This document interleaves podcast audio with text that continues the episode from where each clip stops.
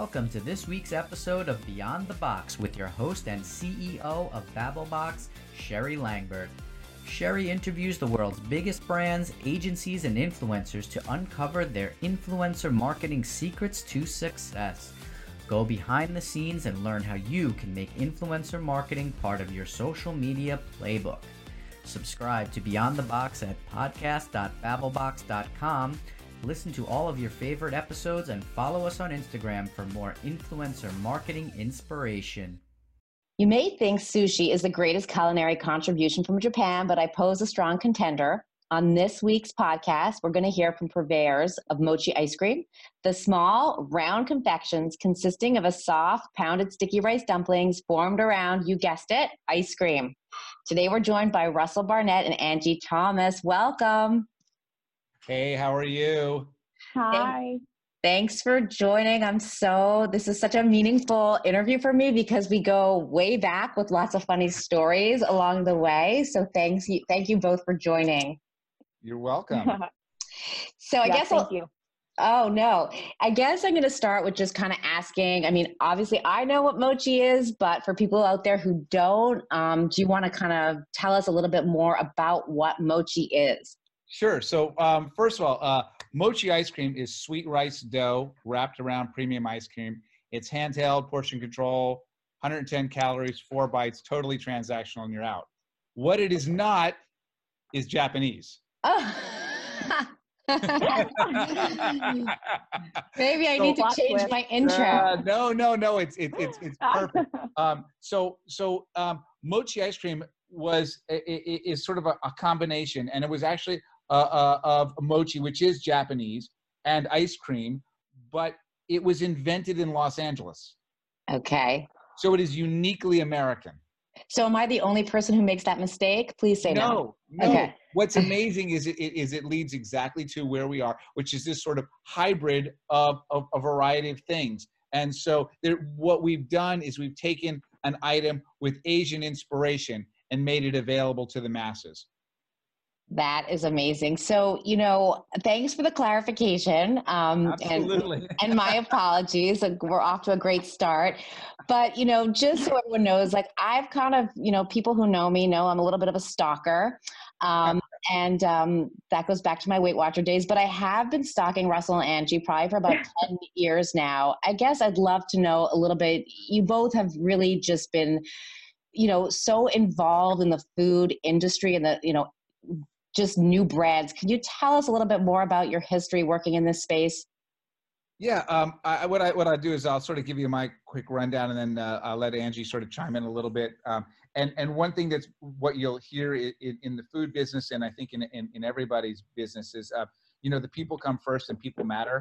And and and more importantly, when you find people that you work exceptionally well with, um, you make sure you keep them very very very close in your circle. Um, and Angie and I have about a seven or eight year history of working together, but. Uh, I sort of cut my teeth early on um, uh, in in the food business. I uh, got the opportunity to at an agency way back when to work on items like Oregon Chai and Gardenburger and you know way way old brands, but really innovative stuff.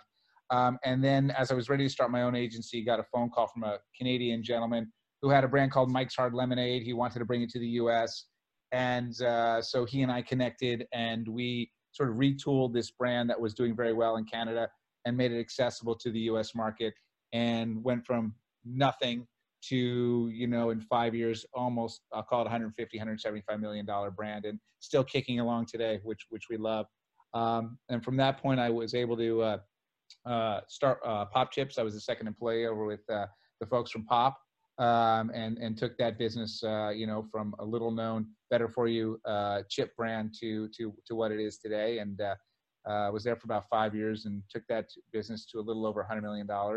Um, from that point was uh, moved to Los Angeles, followed a blonde who's now my wife, uh, and uh, who uh, right, um, and and then was able to uh, uh, connect with a gentleman named Yves Potvin, and Yves Potvin was the founder of of Gardein, um, really the first plant-based protein company to go center plate and he was running a business that was about a $30 million run rate uh, when we came in and his vision was to bring plant-based protein you know to to the mainstream and and and uh, really find a way for people to to enjoy their food, period. And if it happened to be plant based, even better.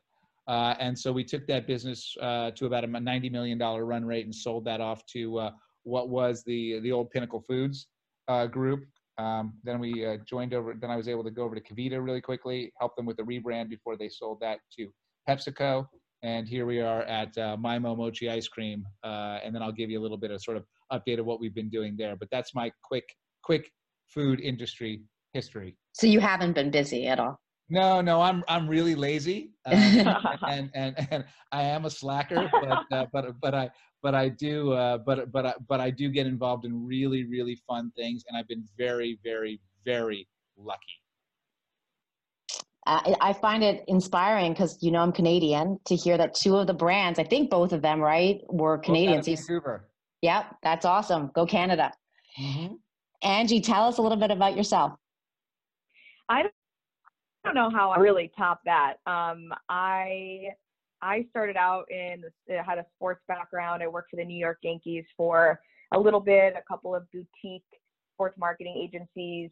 Um, started working um, at Five Hour Energy on their field marketing experiential programs.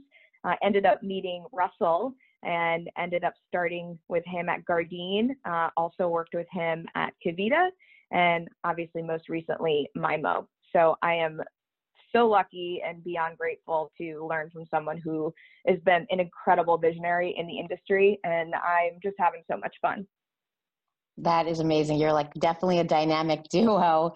Now, so tell me, like, I know that when I first started, you know, kind of writing to you both, and you both knew many years ago what influencers were, were one of the first people who ever responded. Do you remember when influencers for you first came onto the scene? So, good well, question. Yeah. Angie, why don't you answer this question? I'm sure you'll have your take too. um, so I think Russell and I both agree on this. Anyone who kind of guides you towards trying something or convinces you to make a purchase or gets you to share a particular opinion is a quote influencer, right? So this idea has been around long before there was an actual term for it. The term was coined more so for the digital domain in recent years, but it's really been around forever. Um, so when I was younger, like the older girl that lived down the street convinced me that like sparkle eyeshadow and butterfly clips was in, right? Or in sports, I wore, you know, a number two jersey because of my favorite athlete. And I mean, even Santa Claus can be considered an influencer. So this has been really going on since the beginning of time. Mm-hmm. And, and, look, I, we, I, I would say that, you know, uh, it, it's certainly now uh, an easier thing to correlate with the digital domain and the ability to to really uh, identify and measure um, what people's impact are are to your business or the conversation around your business. So I think that for us, you know, we we look at influencer marketing is super important for us, and we also, uh, with a little bit of jaded uh, look at the term, uh, uh, say uh, it, it's not so new. No, I get it. So when you talk like that, you know, are you seeing that more of your focus is going toward influencers now? Or you know is it scaling back? Like are you growing the influencer portion of your marketing you know plan? Yeah i think i, I think that it certainly um, you know we we we we fire on a couple of sort of key pillars in, in, in the marketing group. Um, you know uh, we, we we fire in the digital domain obviously. Uh, we fire on pr and we fire uh, on, on experiential, sort of putting uh, mochi ice cream, MyMo mochi ice cream balls in, uh, in people's hands and mouths. Um, and so when you think about digital and you think about PR, influencer is an is is is a part of both of those elements for us. So yes, we we will continue to use it, and actually we continue to lean further and further into it um, as as we we do our work. Uh, over the years, we've we've we've been able to allocate more time and energy. But what we've also been able to do is really come up with uh, with with a, a strategy that that works well for us. So you know, we get the question quite a bit, which is, you know, oh, I'm just starting out.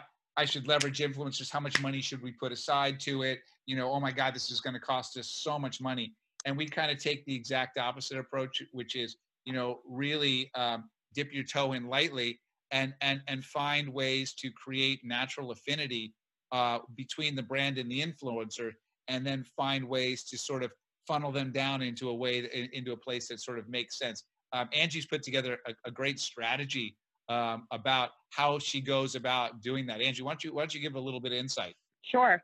So our strategy is a, a three tiered approach. The first one is what we call always on. So we do year long surprise and delight outreach where we kind of organically invite influencers to take a more active role with MyMo. And then these folks self select in a way. And some of them end up being funneled down to like our second tier. And we call that amplification. So this is where we would then potentially contract a select group of influencers to create content, participate in some of our larger, you know, partnerships or event opportunities. And then we kind of continue to notice who shows up in a big way and continues to.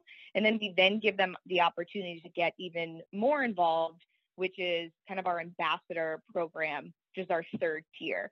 So a very, very select few uh, will come on board to create content on an annual basis throughout the year. And so when you're doing this whole strategy, and thank you for sharing, because I don't know if everyone would, you know, be open to doing that. So it's definitely helpful. You know, are you using tools? Are you finding these influencers just because they're engaging with you on platforms? You know, is there a PR firm involved? How do you find the influencers? It's all of the above. Um, Angie, you can jump in.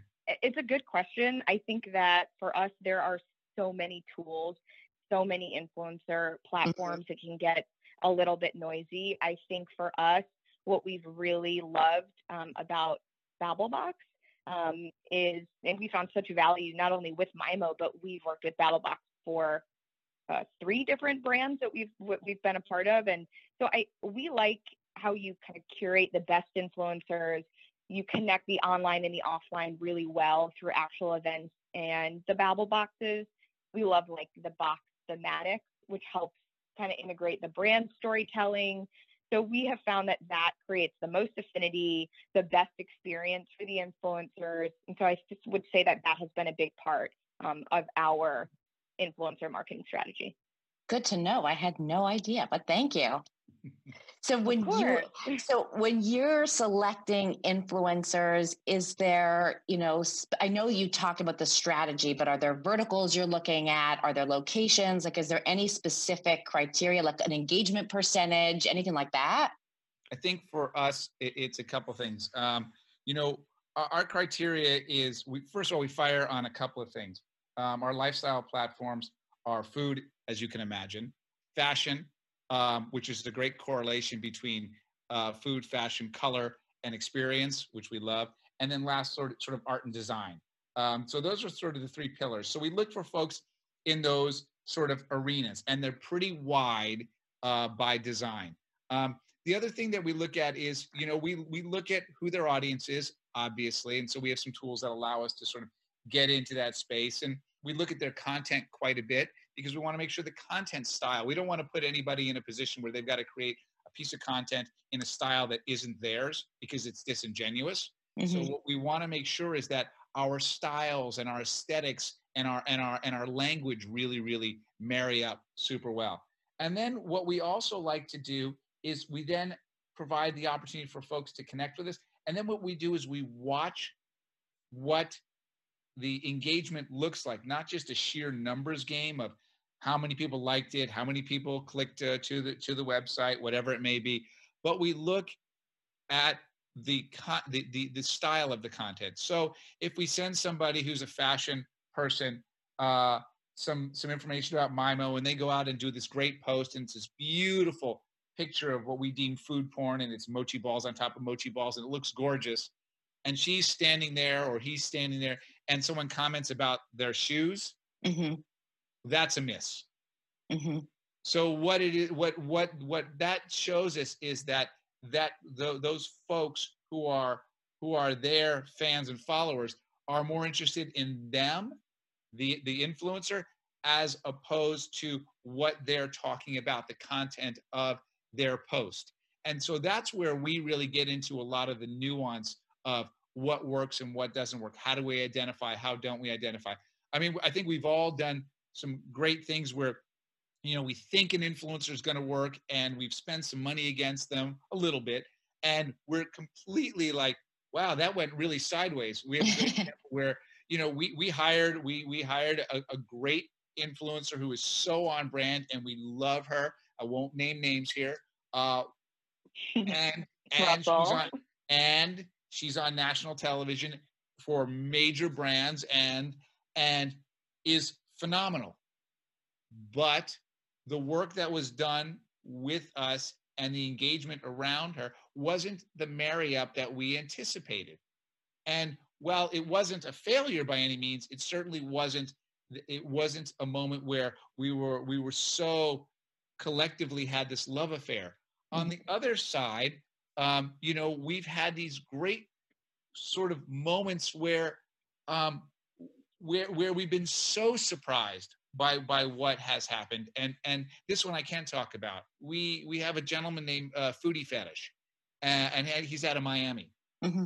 and and he wait if uh, you don't follow him you have to. if you don't follow foodie fetish you yes. have to follow foodie fetish right okay. now okay we're gonna we're on it. Sorry, Russell. yeah, no, no, no. We're gonna definitely give him a shout out. But but um Foodie was somebody that we started and we just invited him to we sent him some surprise and delights. And he had a natural affinity to what we were doing, and we had a natural affinity to the type of style of of of, of content he he created and we we got into. And his and then we started bringing him to some events and he started just creating content. We've created a really nice personal relationship as well. And now he is one of our you know one of our core influencers who stays with the brand on a regular basis. And we're we're so close to him that you know by the way we only communicate via dms um, i don't have number uh, which is phenomenal. Um, he's now sort of coming up on i don't know 3.5 3.6 million followers. And yep. he's become one of these guys that you know for example I, I was in south florida a couple of months ago and uh, I landed that morning. I sent him a quick DM and I said, "Hey, uh, look, I need a place to eat tonight." And you know, because why not ask? Why not ask one of your favorite influencers? Well, who has um, foodie fetishes? Yeah, it makes fetish, sense, right? And I'm hungry. and and but what was great was was he he came and joined me for dinner, and it was not on a paid piece. It was not because you know I was in town and he felt an obligation. It was because we just really really get along, and he had as many questions about how to build his business uh, uh, uh, from our perspective as we had about how do we really create this this great content collectively together and that's where this stuff really works yeah, no, I mean, look, we have a lot of companies.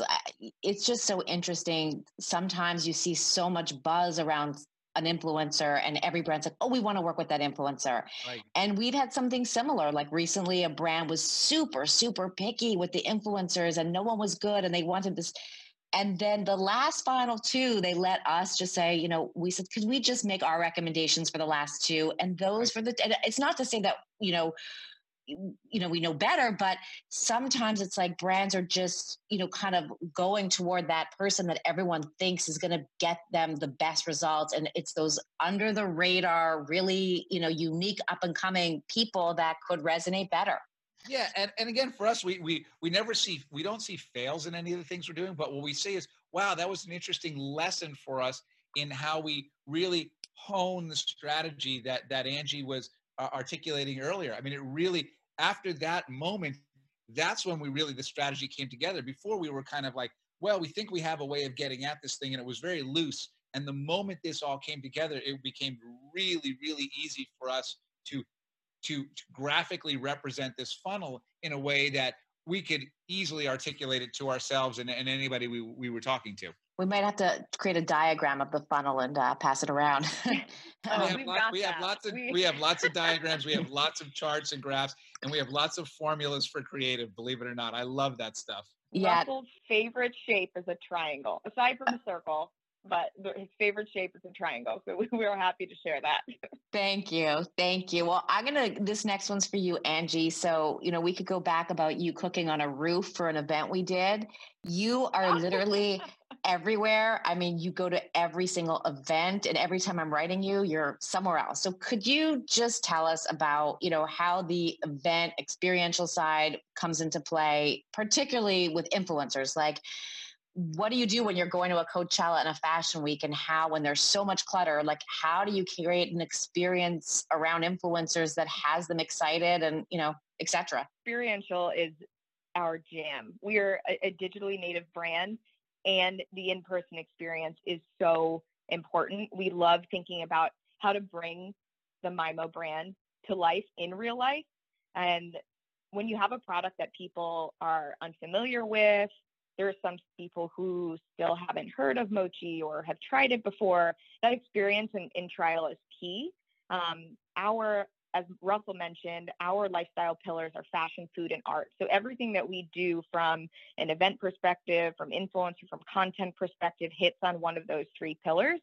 So we have field marketing teams that are activating anywhere from 30 to 40 specially curated high impact events per month. And then we have certain tentpole events that we activate throughout the year. So we really love doing things that you don't really expect, but make perfect sense. So MyMo on and off the runway, or the red carpet at New York Fashion Week, desert poolside at Coachella, the, the wrap parties at Sundance, um, makeup and mochi ice cream. So one that I think would be awesome for us to talk about is our National Ice Cream Day Uniqlo partnership.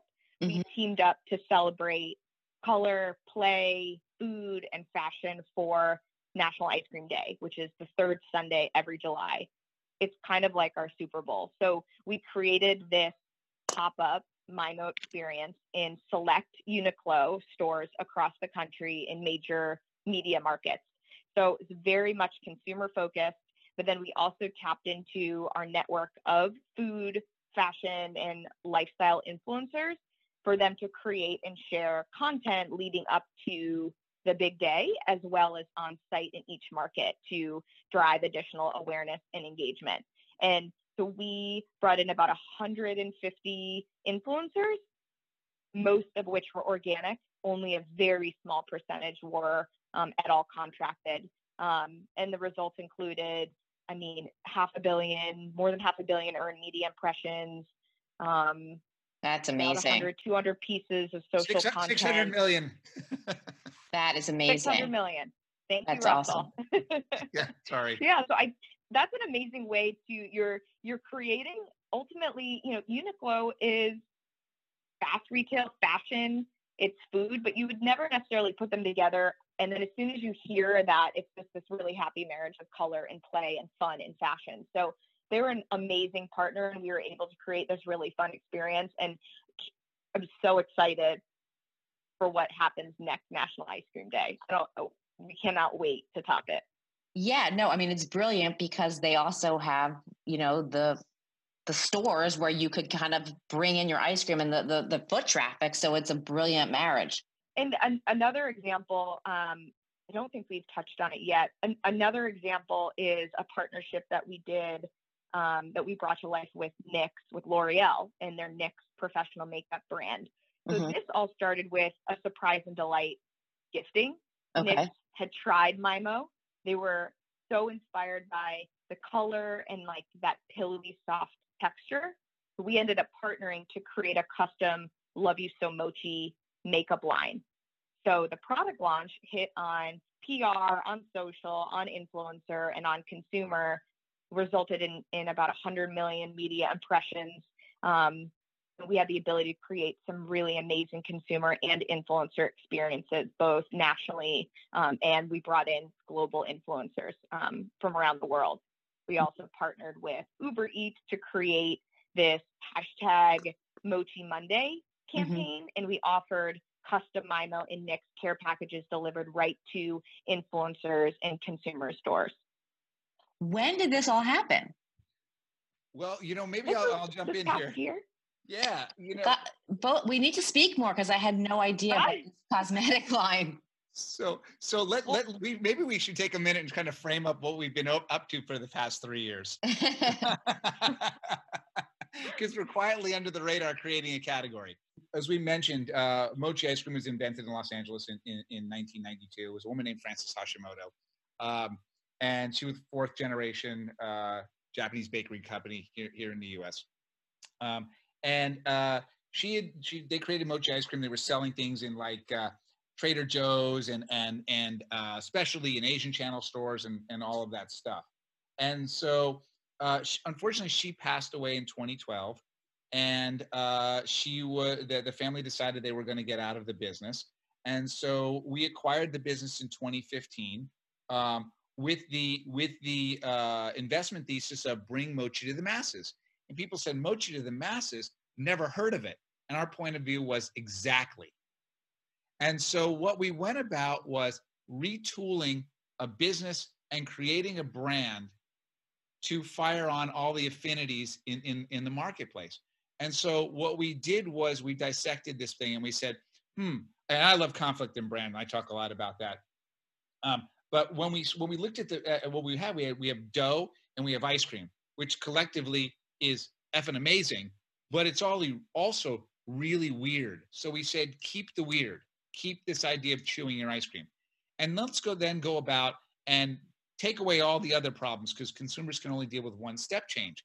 And so what we did was we got rid of Japanese influence. We gave it an ode to Asian inspiration. I didn't grow up with yuzu and red bean and black sesame, but I do know vanilla chocolate and strawberry. And if I have to get exotic, I can get to green tea and I can get to mango. That was our baseline. Then it was, um, you know, food business at, at the time was all about the negative. It was the it was it was the white space, and so you had kashi boxes that had no color, no vibrancy. It was just raw and boring, and it was void of. And we were so we felt that there was there should be nothing void here, and it was already a colorful, playful product. So lean into this. So um, so we we gave it bright, vibrant colors, and gave it a name people could pronounce. Mm-hmm. And then the last thing of it was we looked at consumers and what they were doing and how they acted. And we realized that the holy grail is not ice cream. The holy grail is snacking. And because we're handheld portion control, four bites, fully transactional, we were a snack that happened to be frozen. And once we figured that all out, we we ran like hell. So we launched the MyMo brand in, in January of 2017. So not even three years ago. We're now available in almost 20,000 retailers around the country, from a Wegmans to a, a, a Target and everything in between. Um, the mochi ice cream category in frozen novelty um, has grown 5x. We're almost 2% of all ice cream novelty sales now, the mochi ice cream category. And MyMo owns about 90% of that category.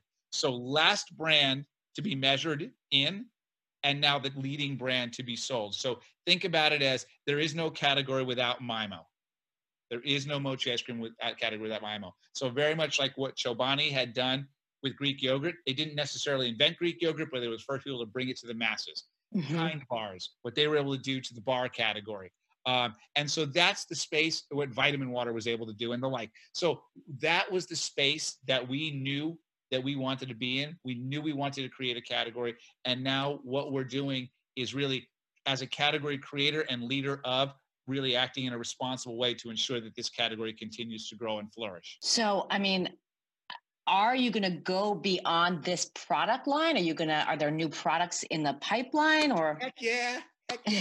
so this whole, whole idea of, of texture um, is, is really, is really the, the wonderful moment. This pillowy rice dough combined with creamy something is really magical and sort of this play for your mouth moment. So, you know, we've been innovating since day one. We came out with the MyMo brand, which is dairy based. We knew quickly that folks uh, uh, would would want to have a, a, non-dairy or vegan option. So we have a line of non-dairy and vegan items.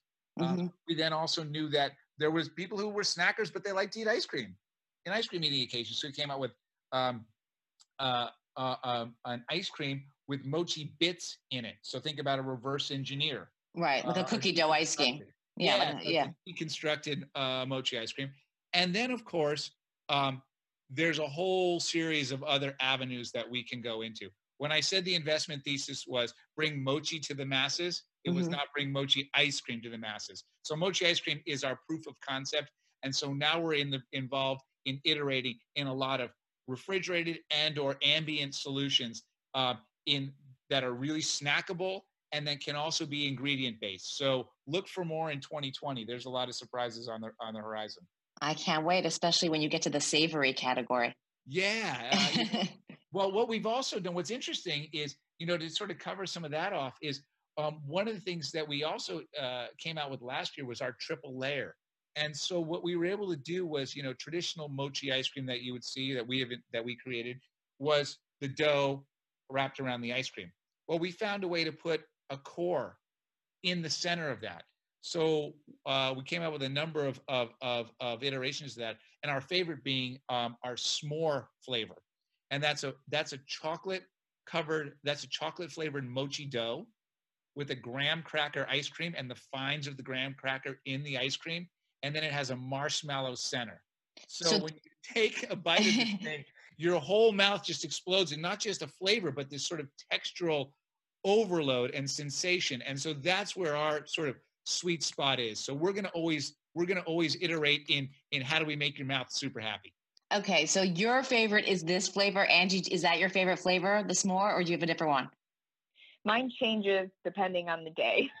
so ah. I I I'm not that helpful when it comes to favorite flavor. When I first started, ripe strawberry was one of my all-time favorites.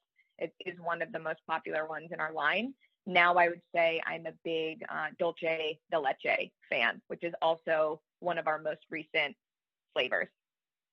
Very interesting to know. I'm going to have to figure out what mine is. Thank you.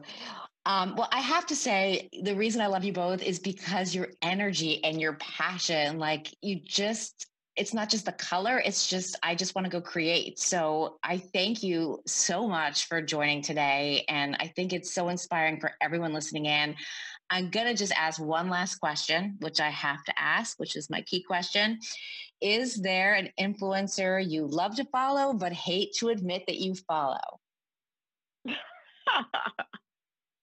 I'll, ju- I'll jump in because I got the boring one, and then I'll let Angie sort of close this out. Okay. So, uh, so I'm really bad. I there, there's there's nobody that I can think of that I'm going ugh. But I I follow weird things. So first of all, um, my my my my love hate is um, if you don't know what mukbang is. No. mukbang is. Um, That's mine. Ah, oh fantastic. Well, all right. Well, then I just stole her thunder. But my my my my my mine is is is mukbang. It's just awful um, to look at, and if you don't know what it is, it's people who are eating with uh, very close up, and they have the sound on, so you can hear every oh god and every every sound associated with eating and chewing your food at very close up angles, and it's crazy weird and it's addicting. Um, and then personally, if, if if there's a plane, a fish, or an animal, I'm following them. Okay. Yeah. Angie, did he steal yours entirely? He did. I I so I don't even know though if I love to follow the hashtag mukbang, um, but I can't stop. So I I would say that um, if I had to pick another one, I would probably say I I think I follow more animals than I do people, uh, especially on Instagram, and I think that Walter Geoffrey is uh, a favorite of mine that everybody is not so pleased when when when the posts come on. So that's all I'll say. You'll have to follow Walter Geoffrey to to know what I mean. Okay. Well, now I'm going to be turning on to watching people eat their food. So thank you both for enlightening me with that. But thank you again. So special to be talking with you. And I just, you know, continue the success and we're watching and cheering you on. Very good. Bye, thank everyone. so much. We had we had a blast. Thank Bye. you. Bye. Okay, bye bye. Thanks for tuning in to this week's Beyond the Box, produced by Tough Monkey Entertainment. Beyond the Box is brought to you by Babblebox with your host, Sherry Langbert. Visit podcast.babblebox.com for more episodes and influencer marketing secrets.